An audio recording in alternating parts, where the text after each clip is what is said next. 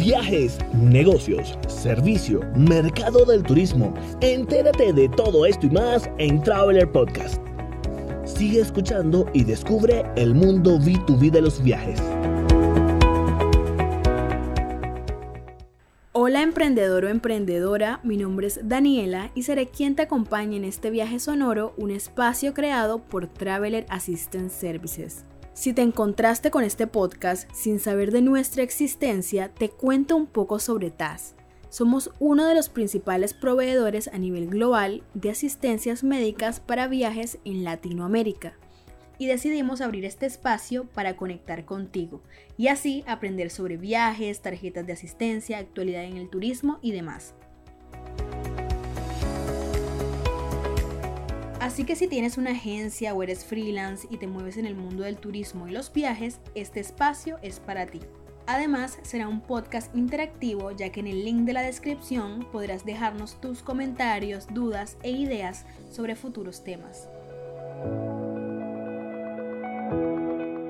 Si le diste clic a este episodio es porque en algún momento te has preguntado qué es una tarjeta de asistencia. Por eso hoy nuestra directora del área de servicios, Ruth Silgado, resolverá todas tus dudas. Bienvenida. Hola Daniela, un saludo a toda la comunidad que está escuchando el primer episodio de Traveler Assistant Podcast. Bueno Ruth, para iniciar me gustaría que nos hables sobre qué es una tarjeta de asistencia y qué diferencias tiene de un seguro de viaje. Bueno, te cuento Daniela, eh, una tarjeta de asistencia o normalmente lo conocen en el mercado como un seguro de viaje son una variedad de servicios que adquiere una persona para estar protegido frente a cualquier eventualidad, ya sea médica o no médica, como por ejemplo la pérdida de un equipaje, estando dentro de, un destino o estando por fuera de, de su país de residencia. ¿Y cuál es la diferencia entre una tarjeta de asistencia y un seguro? Pues son varias. Una de ellas es las primas. Normalmente los seguros tienes que estar pagando primas mes a mes, mes a mes con las tarjetas de asistencia tú haces un único pago.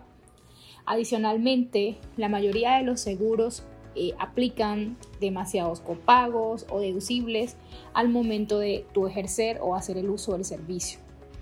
Por otra parte, los seguros están enfocados a eventos de mayor o grande complejidad y las tarjetas de asistencia te ayudan a ti en el evento más mínimo o al mayor evento. Ahora, ¿Qué cubre una asistencia de viaje enfocándonos en el caso de TAS? Esta es una pregunta muy, muy particular porque una tarjeta de asistencia en viaje puede tener diferentes servicios adaptados a las necesidades de los clientes, ¿no?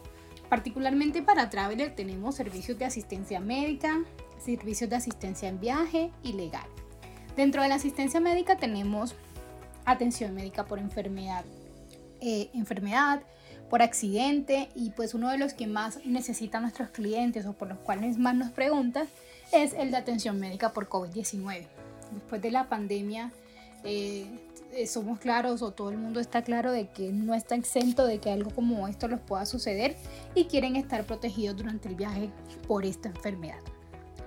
Dentro de la asistencia en viaje tenemos servicios como la pérdida de un pasaporte, la pérdida de un vuelo, la cancelación del vuelo e incluso el pago de un hotel si a consecuencia de que me enferme por COVID-19 debo quedarme en el país en donde estaba viajando.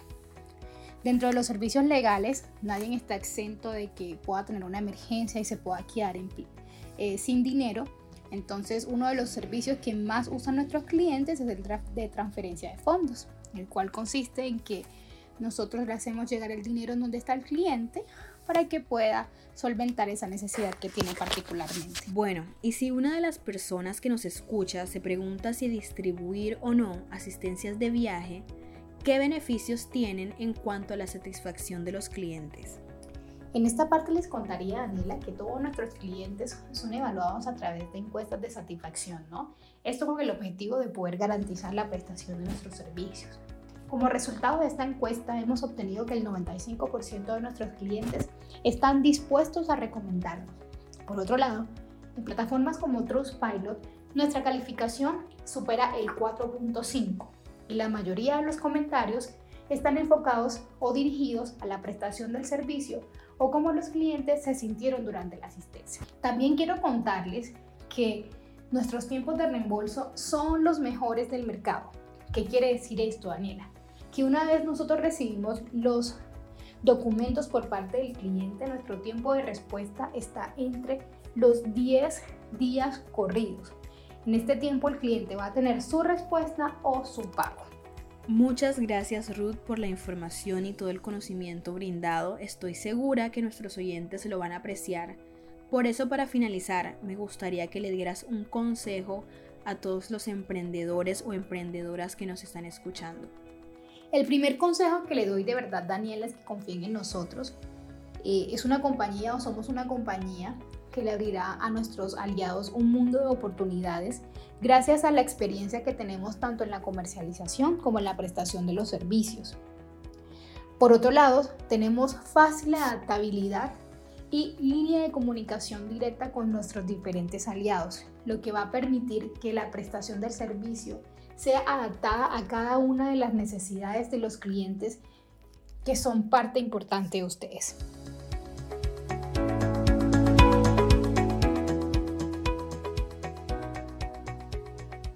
Recuerda que para poder convencer a tu cliente tienes que conocer al máximo tu producto o servicio. Esto fue Traveler Podcast, el mundo B2B de los viajes. Síguenos en LinkedIn como Traveler Assistance Services y en Instagram y TikTok como arroba Traveler Assistance. Además, no te olvides que en el link de la descripción aquí en Spotify puedes dejarnos tus dudas o comentarios. Gracias por escucharnos.